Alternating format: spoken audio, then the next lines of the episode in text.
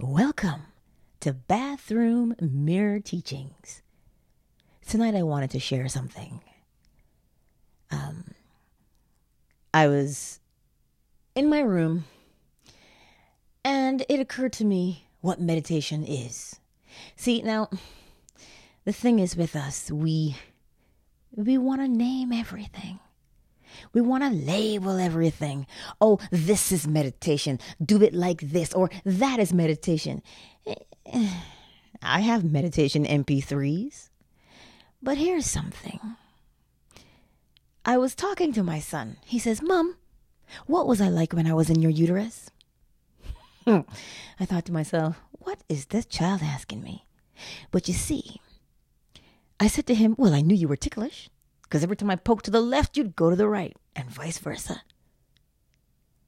And as soon as he asked me that question and I responded to him, I got this wave of understanding.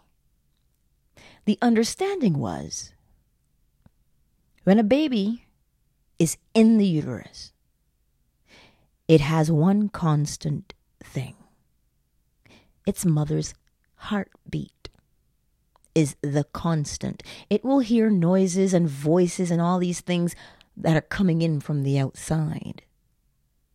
But it never doubts or questions the rhythm of that heartbeat, the rhythm of that breathing. And here's the understanding that I got there's a lot that we can't see or know or understand because we are in darkness.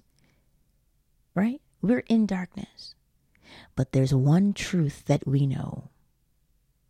And that truth, we get that truth if we are still. Because you, you can't stop the noise coming in from the outside of the uterus.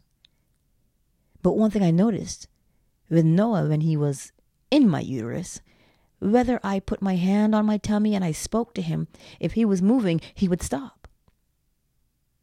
He would stop and he would listen and he would feel what I had to say. And that is meditation. We are connected.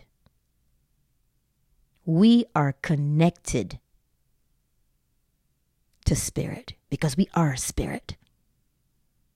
Each single one of us as individuals are connected. So, in that connection, you never have to question the connection. You never have to doubt the connection. You just need to know that you are. And in order to hear and sense and feel and learn, well, stop moving.